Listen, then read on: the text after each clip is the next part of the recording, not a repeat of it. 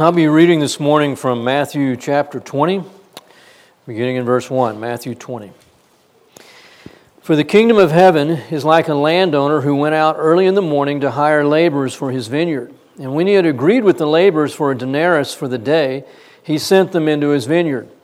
And he went out about the third hour and saw others standing idle in the marketplace. And to those he said, You too go into the vineyard, and whatever is right I will give you. And they went. Again, he went out about the third, sixth hour and the ninth hour and did the same thing. And at about the eleventh hour, he went out and found others standing, and he said to them, Why have you been standing here idle all day long?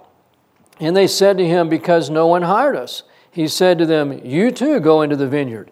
And when evening had come, the owner of the vineyard said to his foreman, Call the laborers and pay them their wages, beginning with the last group to the first. And when they, those hired about the eleventh hour came, each one received a denarius. And when those hired first came, they thought that they would receive more. And they also each received one denarius. And when they had received it, they grumbled at the landowner, saying, These last men have worked only one hour, and you have made them equal to us, and have borne, who have borne the burden and the scorching heat of the day. But he answered and said to one of them, Friend, I am doing you no wrong. Did you not agree with me for a denarius? Take what is yours and go your way. But I wish to give to the last man the same as you. Is it not lawful for me to do what I wish with what is my own? Or is your eye envious because I am generous? Thus the last shall be first, and the first last. And I'll pray. God, we're grateful again um, that your ways are not our ways. And Lord, this life is so much about learning you and your ways and, and coming into an agreement, God, with you, that we would be, our lives would be consistent and true to your own. We ask, God, that you would use your word, Lord, to, to, to continue that process, that we would be brought into greater conformity to the Lord Jesus Christ. In his name, amen. You may be seated. Well, isn't it something that on Potluck Sunday I would be talking about the first shall be last and the last shall be first? Only the Lord could arrange that. We'll see how many of you remember after the service is over. the last thing that, that was talked about in chapter 19 of Matthew was this same principle that the last shall be first and the first shall be last. That was in verse 30 of chapter 19. And immediately before that, Peter asked, Well, we've given up everything, Lord, to follow you. What will our reward be? Will there be a reward? And Jesus says, Yep, you're going to have a great reward. Everyone who has left houses or brothers or sisters or father or mother or children from, or farms for my name's sake shall receive many times as much and shall inherit eternal life. But many who are first shall be last, and the last first. And then he went into this extended parable about the landowner who went out early in the morning when the first hour that people would typically start working, about six in the morning, and agreed with people to come and work. He didn't have enough workers, so he kept going back throughout the day. And then the last group of men that came out and worked only worked for an hour. Now, here's the thing, and it's easy to overlook. The first men wanted a contract at the beginning of the day. They wanted to make sure how much they were going to be paid before they set foot in that field. Look what it says For the kingdom of heaven is like a landowner who went out early in the morning to hire laborers for his vineyard. And when he had agreed with the laborers, so there's a dialogue going on here, there's some negotiation going on. When he had agreed with the laborers for a denarius for the day, that was standard fare, it wasn't excessive, it wasn't, it wasn't cheap, it was what was normally paid for a day's labor. And so, but it would see, seem that these men wanted to make sure before they went out in the field how much they were going to be paid. Now, after that, the landowner just went out and he gathered up men and he said, Come work. And there was no discussion, there was no, no debate. There was no wrangling over what the pay would be. He just said, I'll pay you. Whatever you're worth, I'll pay you. And they went. Now, I appreciated Warren Wiersbe's comments here, and he said the lesson for the Christ disciples is obvious. Well, it wasn't so obvious to me. That's why I appreciated what he had to say. And he said, This is the obvious lesson from this passage. We should not serve Christ because we want to receive an expected reward. See, that's what the disciples were saying in the end of chapter 19. Well, we've left everything. What are we going to get? We should not serve Christ because of an expected reward. There is a lot in the New Testament about rewards, but that is not our motivation for serving Him. And we should not insist on knowing what we will get. Well, it's kind of helpful to know. I remember a brother of mine when he was just a kid, he went to bed at night, and none of us knew this, but he was saying, God, I'm not sure I want to go to heaven. Are there going to be horses in heaven? Would you show me what heaven is going to be like? He woke up having a nightmare. And my parents went into the room to settle him down, and, they, and he said, What are you scared about? And he says, I went to bed asking God what heaven would be like, and he showed me hell. Wow. And so he gave a very vivid description of hell. And I think if the Lord was actually doing that, it would seem that the Lord was trying to say, it's not your business. There's a lot that you don't need to know. So Wiersbe goes on, he says, We should not serve him because we want to receive an expected reward. We should not insist on knowing what we will get. God is infinitely generous and gracious and will always give us better than we deserve. And that's enough to know.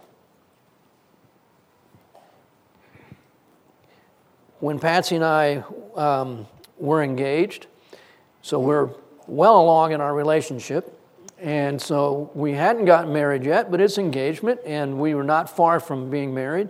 And I asked her, How much money do you have? I figured I, I should know. And she said, I'm not telling you, it's none of your business.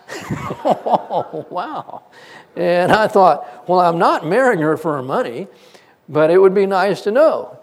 And she says, It's my money. And I said, Well, sweetheart, you're right. And I don't need to know. But once we get married, it's not your money. And it's not my money, it's our money. And we were in agreement about that. People today, um, they want to know everything before they take a job. When I was in seminary, I remember an older professor saying to us, it was all men in the room, pastoral uh, ministries class, and he said, Men, when I was graduating from seminary, no one would ask the question, How much are you going to pay us? No pastor took a job and wanted to know how much they were being paid. They wanted to make sure that's where God wanted them. That's all that mattered. And he said, Today, it is often the first question that people ask What is the compensation going to be? What is the pay package? The lesson here is that we serve a good God. We've already been given eternal life, and we will never deserve it. Anything else is just bonus. But we can know this about our God He is going to do for us exceedingly beyond anything we could ask or think. That's what the scripture says. Yes, there will be reward. Yes, some people will be rewarded more than others. But I tell you, I have a hard time getting motivated personally toward reward. As much as Scripture says that there's going to be reward, I, I believe that what God wants to motivate me most is not reward, but His love for me. He is a good God, and I can trust Him with this. Who would you rather have work for you? Somebody who is working because of the pay? Or somebody is working because of the relationship. There are four parts to this chapter, And I think all four parts deal with this principle that the last shall be first and the first shall be last. The first part is this parable, and then Jesus is going to speak about his death and resurrection. And then we're going to have this story where the mother of James and John comes and says, I want you to put my boys at your left and right hand in your kingdom. Great. And, um, and then the last is the story of a man who's healed, two men that are healed of their blindness. Jesus' kingdom is obviously not as our kingdom would be. His ways are not the ways of the world. The first shall be last, the last first. If you haven't gotten it yet, I hope you're seeing that the presentation that Matthew is making of Jesus our King is upside down from the world. Remember the first thing he said in Matthew chapter 5 is blessed are what? The poor in spirit, for theirs is the kingdom of heaven. Wow. Then the next chapter, chapter 6, he says, Those people that are giving money in order to be seen, those people that are praying in the middle of the street in order to be seen, he says, I tell you the truth, they have their reward in full.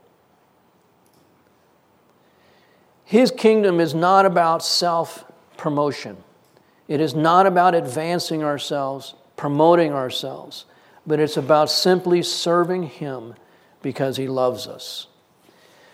Paul spoke of the same, he got it. And he spoke about that he, as an apostle, and all the other apostles had become, as it were, the last of all, the least of all. His words in 1 Corinthians chapter 4 are, are just stark in how he describes himself and the other apostles.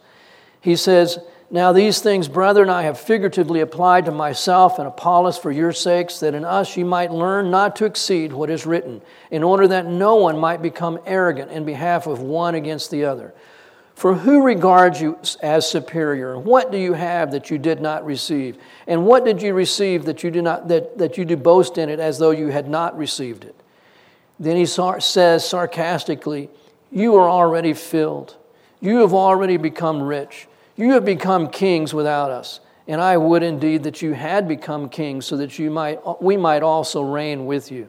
For I think that God has exhibited us apostles last of all as men condemned to death. These are God's most prominent servants. He has exhibited us last of all men condemned to death because we have become a spectacle to the world, both to angels and to men. We are fools for Christ's sake, but you are prudent in Christ. We are weak, but you are strong. You are distinguished, but we are without honor. To this present hour, we are both hungry and thirsty, are poorly clothed and roughly treated, and are homeless. And we toil, working with our own hands. When we are reviled, we bless. When we are persecuted, we endure. When we are slandered, we try to conciliate we have become as the scum of the world and the dregs of all things, even until now. Why would a person live that way? Christ's kingdom is upside down from the kingdom of this world. How many times we say, I will not stay in this job because of the way I'm being treated. I am not being appreciated. I am not being valued. Or we say the same thing even about our marriages. So I don't have to put up with this. God did not make me to be a doormat. Listen to the words of Oswald Chambers. Jesus said, I am among you as he that serveth.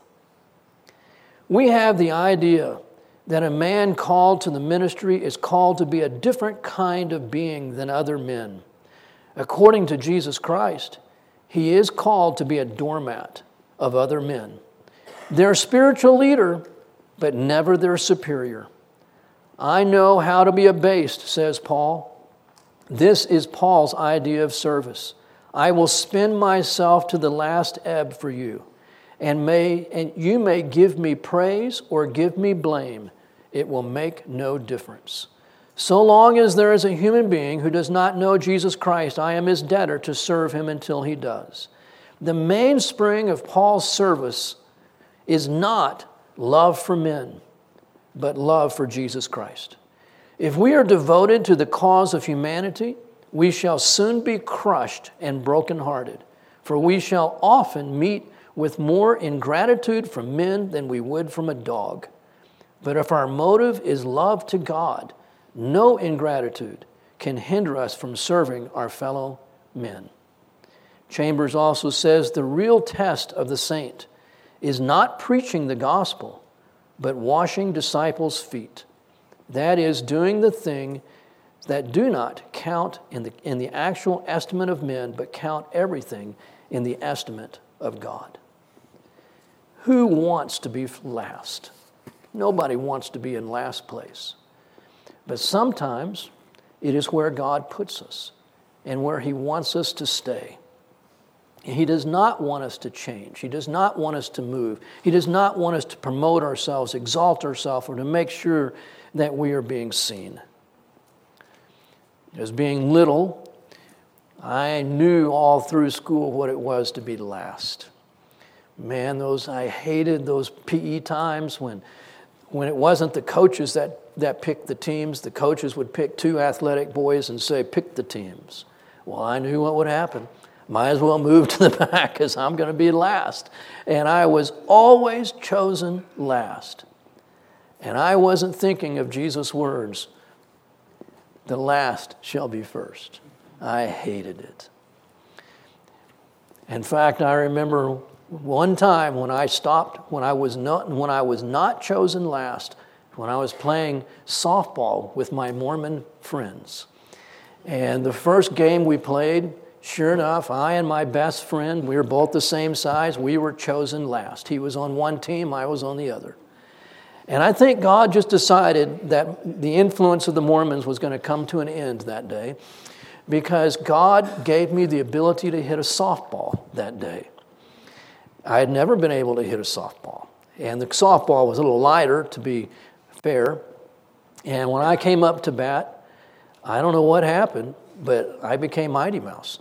And, and I, I hit that ball completely out of the field, across the street, and into the people's yards. It was just getting smaller and smaller as it flew away. And I'm just standing there going, and that, how did that happen?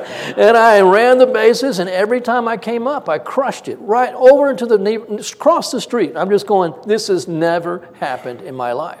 So we played one game, and I don't know, maybe we were playing to 10 runs or something, but they, they said, it's time for another game. Choose teams again. And I was no longer last. I got to feel what it was like to be chosen. And some kid says, I want that guy. He can hit the ball. Well, I was proud as a peacock on the way home, man. I was just, I, I was just gloating. And, I, and so my best friend, my Mormon friend, I'm going, did you see what happened? Did you see how I hit the ball? Yeah, I saw it. and I discovered a flaw in my friend, envy. And I was never invited to play baseball again with them. I was never invited to the Mormon church again. So I believe that God gave me the ability to hit a softball so that I would not be a Mormon today. but it's so sweet to be recognized, to be praised, to be elevated, to be seen. And it's not fun when we're not seen. Nobody sees us. God looks for the least. So should we. It takes a special kind of heart to be able to see the people that no one else sees. And if you've never been least, if you've never been last, I doubt that you will have the ability to see the ones that God sees. My first summer as a camp counselor, I couldn't believe how popular I was. I had never been popular. But I was popular with the kids that no one else saw.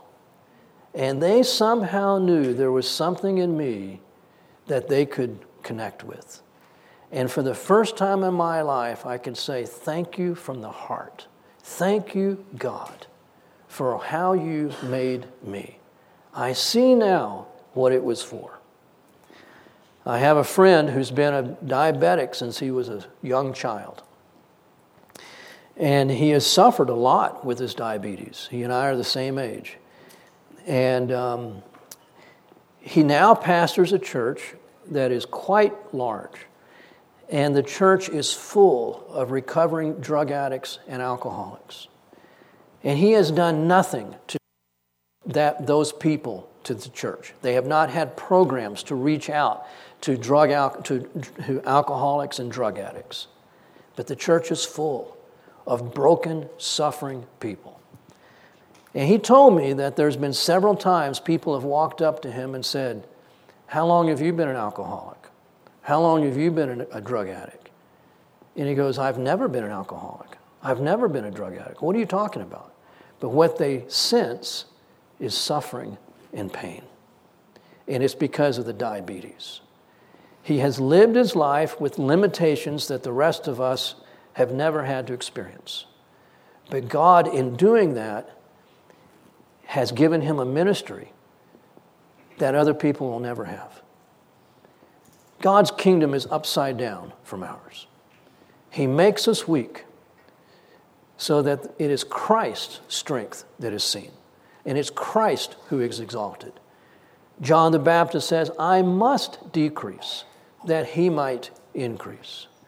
But it's when we are in the small places and are, and are overlooked and know that God sees us that we begin to have the heart and eyes of God to see those that other people never see, just as God does. So, what does that mean? How does that translate? The least are who God looks for, the last are the ones that God sees. Jesus also says, He exalts the humble and He humbles the proud. So, how does this apply, translate in our relationships with each other, how we live our lives? You can probably come up with a lot of applications here, but it, I just was thinking, well, if I were a single man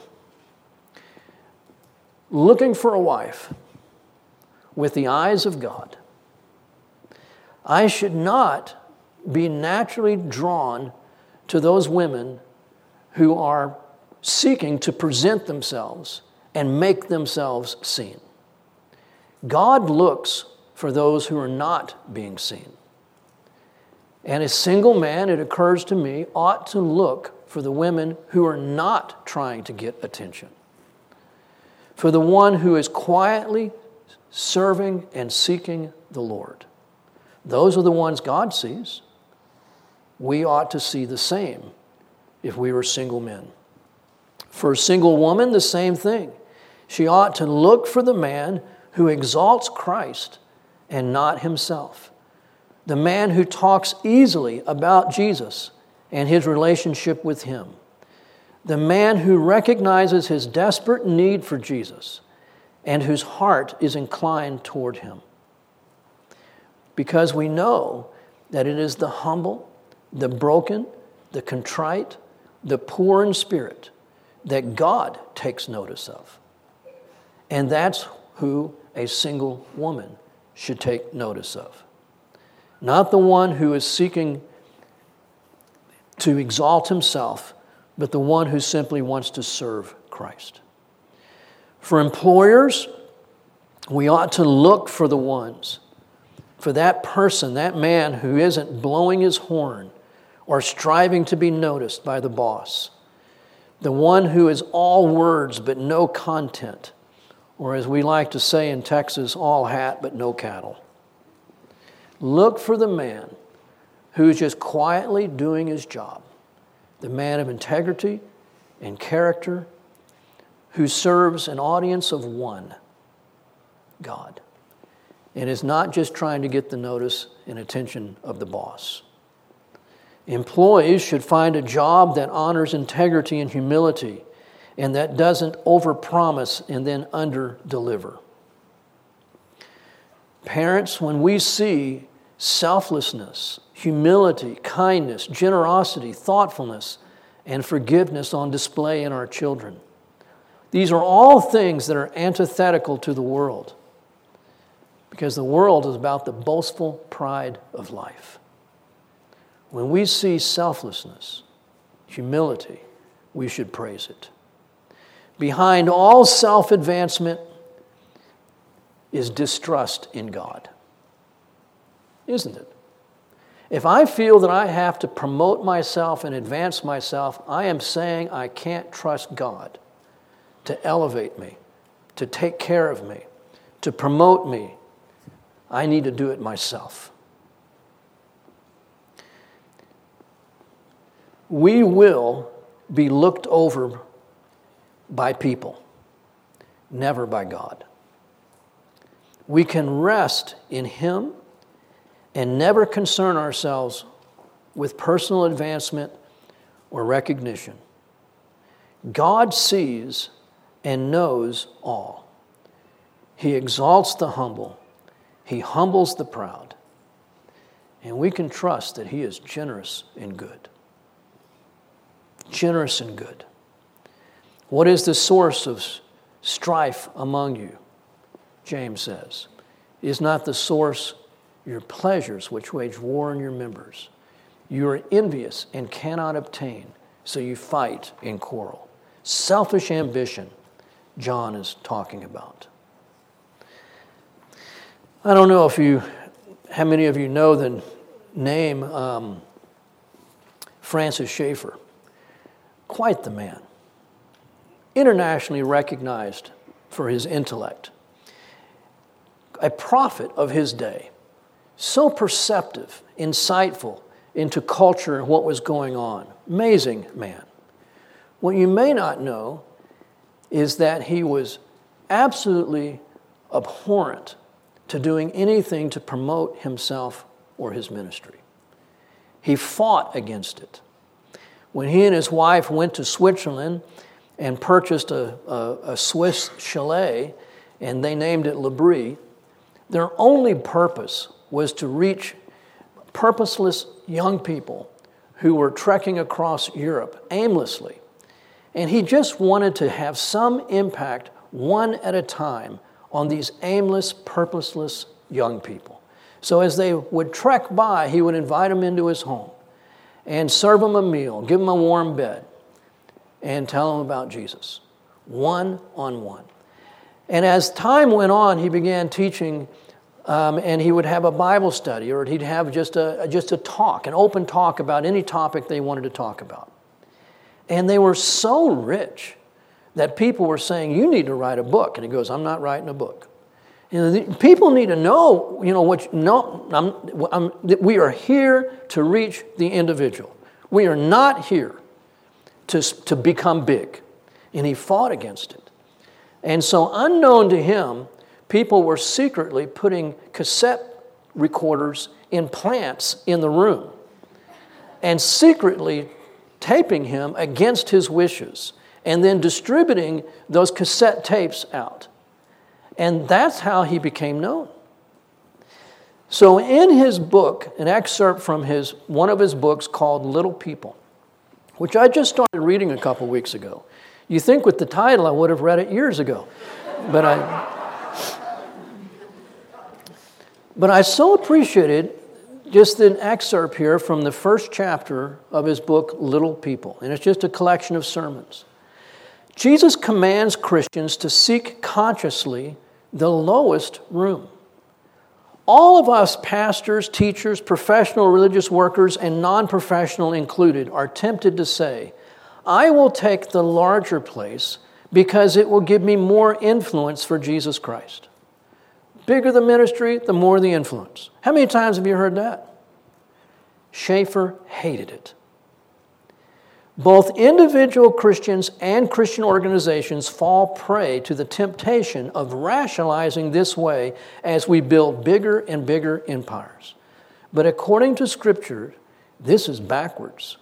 We should consciously take the lowest place unless the Lord Himself extrudes us into a greater one. The word extrude is important here. To be extruded is to be forced out under pressure into a desired shape. Picture a huge press jamming soft metal at high pressure through a die so that the metal comes out a certain shape. This is the way of the Christian. He should choose the lowest place until God extrudes him into a position of more responsibility and authority. In other words, it's not what he's choosing, it's what God is choosing.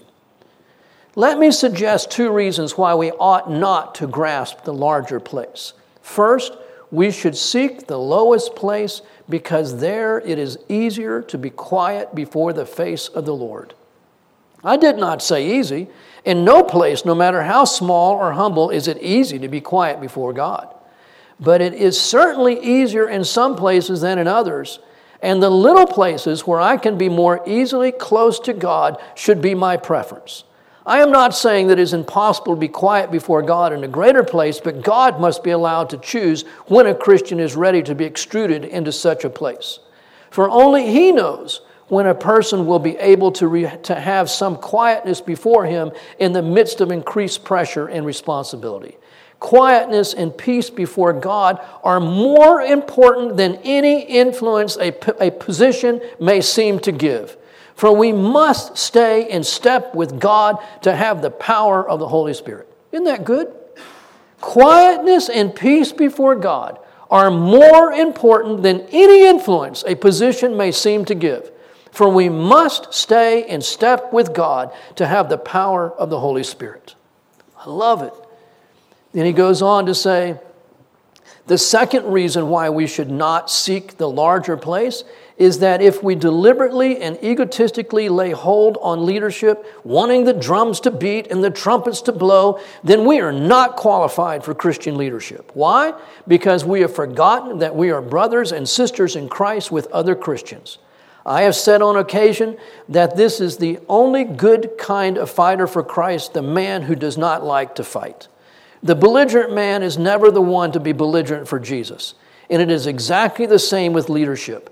The Christian leader should be a quiet man of God who is extruded by God's grace into some place of leadership. One of the loveliest incidents in the early church occurred when Barnabas concluded that Paul was the man of the hour and then had to seek him out because Paul had gone back to Tarsus, his own little place. Paul was not up there nominating himself. He was back in Tarsus, even out of communication as far as we can tell. When Paul called himself the chief of sinners, not meant to be an apostle, he was not speaking just for outward form's sake. From what he said elsewhere and from his actions, we can see that what was, what was Paul's mentality. Paul, the man of leadership for the whole Gentile world, was perfectly willing to be in Tarsus until God said to him, This is the moment. We must remember throughout our lives that in God's sake, in God's sight, there are no little people and no little places. One thing, only one thing is important to be consecrated persons in God's place for us at each moment. Those who think of themselves as little people in little places, if committed to Christ and living under His Lordship and the power in the whole of life, may by God's grace change the flow of our generation. And change the flow of our generation? Francis Schaeffer did. And he never sought the high place. When I was in seminary, I was telling um, some of our summer staff this just um, Friday night. Francis Schaeffer, in, those, in the 1980s, was making his last tour of the United States before he died. He was eaten up with cancer. He could barely travel, barely stand up. And yet he was making a, a circuit around the United States giving a series of lectures. I heard about it and I was able to go and hear him in person when I was in Dallas. Powerful messages. See this little man, cancer, skin cancer all over him, standing at a podium just shaking because he's weak and because he's so passionate. And what he's talking about is the sanctity of life. This was before there were any crisis pregnancy care centers. None. And this man is standing there who's, who wants nothing to promote himself, who has not tried to have a worldwide ministry, who has practiced what he's preached, God has extruded him out. And not because he sought it or promoted himself. And this little man is standing up there just shaking in passion. And he's looking at this audience of six, seven, eight hundred young professional adults, yuppies, 30 and 40 years old. And he's saying, for God's sake and for your sake, do something about abortion because this generation that I'm looking at will be the next generation to be killed. Where did that come from? He says, because if we do not value the life of the unborn, when this baby boomer generation is hitting retirement and, and the country cannot sustain that many retired people, one retired person for every two workers, your life is not valued. For your sakes, do something. And after those lectures, there were scores of people standing up at two microphones that were in the room. And these young professional Christians going, What should we do? What should we do? And it was out of that lecture series, as I understand, that the Crisis Pregnancy Center movement got started. They said, This is what we can do help young women who are pregnant and don't know how they can move forward. This we can do. One man who never sought to promote himself, who was content with a small chalet hidden in the Alps of the Swiss, of the Swiss countryside, talking to people one on one, and God uses him to, to move a generation. This is what God's talking about. It's an upside down kingdom. We do not have to make Christ's kingdom bigger. He is more than adequate to enlarge his kingdom. We don't have to make our own ministries bigger. God is more than adequate to do this. Live contentedly a consecrated life where God has placed you, and there's no limit to what God can do. You've heard me quote Russell Kelfer before on this point. If God is using us, it is because we are the least likely candidates he has to succeed on our own. I love it. Or to paraphrase him, if he's using you, it's because he can't find anybody more unqualified. And if he blesses what he does in spite of us, what right do we have to claim title to his victories? It's an upside down kingdom. But I'd rather live in his upside down kingdom than the kingdom of this world. He is looking simply for the heart that's inclined to him. And he never overlooks anybody. The last shall be first, and the first shall be last. And that backdrop, powerful stuff. He's a generous God. I never need to worry about what he's I don't ever ask, oh God, if I take that job, how am I going to supply for my family? If I ask that question, yes. Or God, if I live this way, what's how, how am I yeah, it doesn't matter. He is a generous God. And the life that is surrendered to Him, placed in His hands, there will never be any regrets because God is no man's debtor. And I could never wrestle out of God's hands a better contract than what He is willing to give me generously without me even asking. He's that kind of God, that kind of king.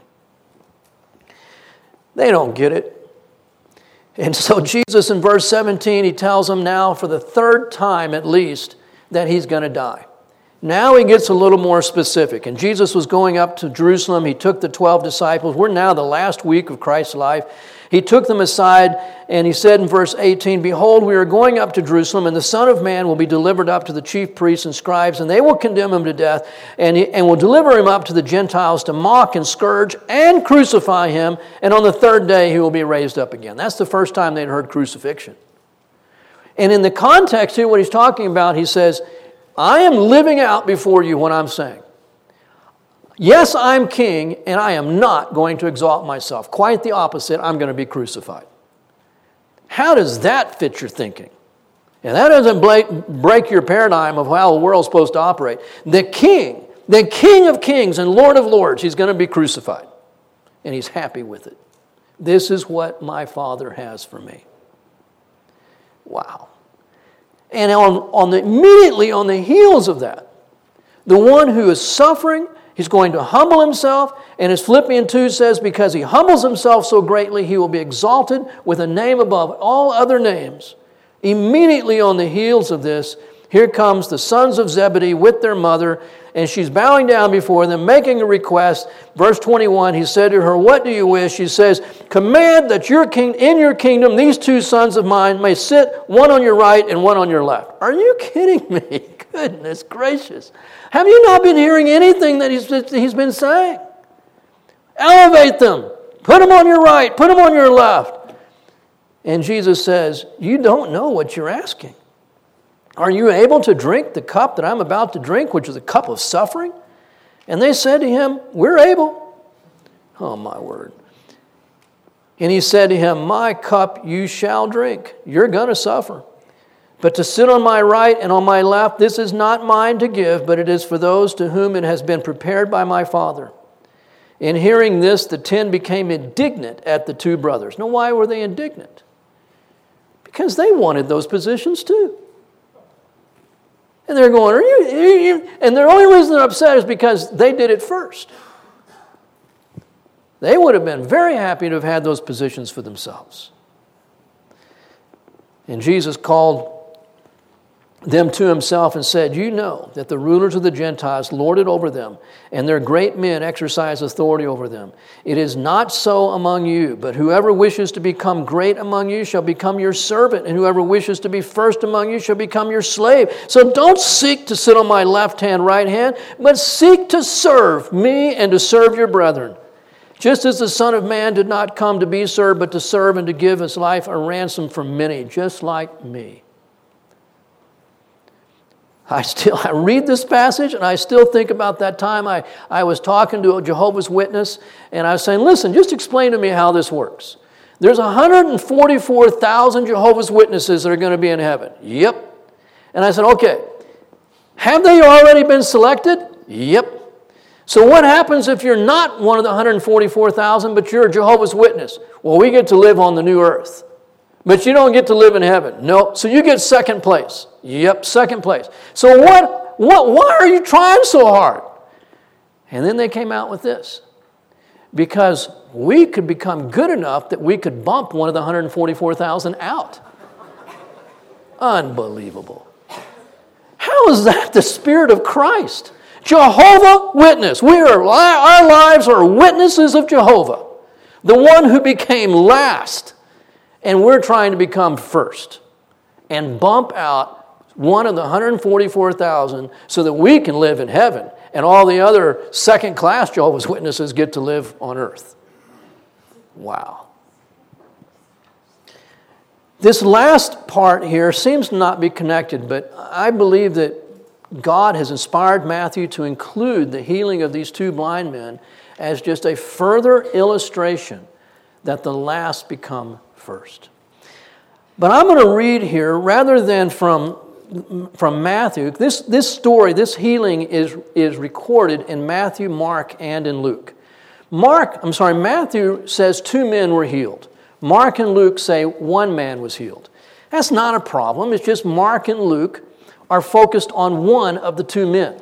And that one man's name was Bartimaeus. But Mar- Bartimaeus had a second guy with him, but Mark and Luke choose to focus on Bartimaeus. So it's, it's Mark that tells us his name. But I want to look at how Luke lays this out. So just quickly, well, we're about to wrap it up. Luke 18, verse 35. And it came about that as he was approaching Jericho, a certain blind man was sitting by the road begging. So we're told three things about this man he's blind, he's sitting, and he's begging. Okay? Now, hearing a multitude going by, he began to inquire what this was, what this might be. And they told him that Jesus of Nazareth was passing by. And he called out, saying, Jesus, son of David, have mercy on me.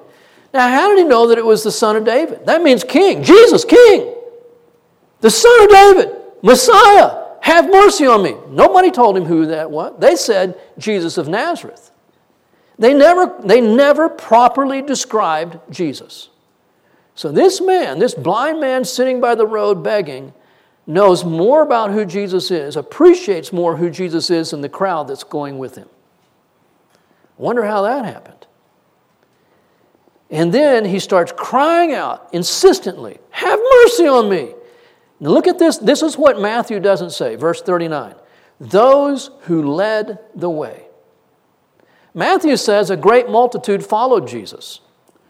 But Luke throws in this little incident. It's not everybody was following, some people were in front. That's interesting. As I, I like to picture Jesus going down a road and he's got all these masses of people just streaming behind him. But it wasn't that way. Yes, there were masses of people behind him, but there were some people who positioned themselves in front of Jesus. And they probably kept a bit of an eye on him. They didn't want to get too far from him, but as they walked down the road, Jesus is right behind them. And so they're leading the way. Those who led the way were sternly telling him to be quiet, but he cry, kept crying out all the more, Son of David, have mercy on me. And Jesus stopped and commanded that he be brought to him. The man is in such last place, he cannot follow Christ. And those who are in first place are saying, Shut your mouth. Man, the contrast here is stark. There's nothing this man can do to follow Jesus. And those that are with him are saying, just shut your mouth. And Jesus stopped and commanded that he be brought to him. And when he came near, he questioned him, What do you want me to do for you? And he said, Lord, I want to receive my sight. And Jesus said to him, Receive your sight. Your faith has made you well. And immediately he received his sight and he began following him, glorifying God. And when all the people saw it, they gave praise to God. The people were not praising God until the least is transformed. And you catch what happens here? He went from a blind, sitting beggar to a seeing, following, glorifying man. Total transformation. And all he did was say, Have mercy upon me. Beautiful picture of salvation and how Jesus is looking for the least among us.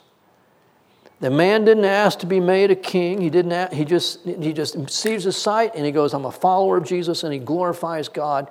And everyone else begins praising God, which they apparently were not doing before. God is a good God. He is a generous God. He overlooks no one. I know for every one of us, there are times in our life where we feel like we are just stuck and there's no hope of escape, that we will never advance. If anything, we just see that we're going downhill and not uphill. We face health issues, we face financial issues, we face marital problems, whatever it is. And we just feel like, God, do you even see? Yes, he especially sees. He especially sees those who are broken and contrite of heart. They are never missed, they are never overlooked. And God says it may not happen during this lifetime, but we can take it to the bank. The least shall be first. That God is going to be more generous so much so that we cannot begin to think or ask what God will do, the exceeding weight of glory that He has for us.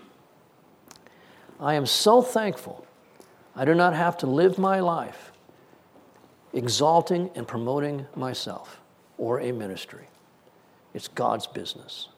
That I can live in the small place as a small man, as Francis Schaeffer was saying, a consecrated life and know that the most important thing is to have a quiet heart before God and leave the consequences to Him. And when He extrudes us out into the higher place, we move because God is moving us. And otherwise, we say, Thank you, God, that you see when others don't. I'll close this in prayer. Lord Jesus, I do thank you that your ways are not as the world's are. Always looking for the one that is boastful and proud and promoting himself, achieving and striving, conquering. And you are looking for those who cannot help themselves. who are weak, broken, contrite of heart. And I thank you that you will make all things right. Thank you, God, that your promise is to exalt the humble and that we don't have to negotiate a contract with you for what our reward will be, that we can live without even thought to it, to know that as our lives are yielded to you, consecrated to you for your purposes, that you will do more than we could ever ask or think. Thank you, O God, for your loving kindness. Thank you, God, for your generous heart toward us. In Jesus' name, amen.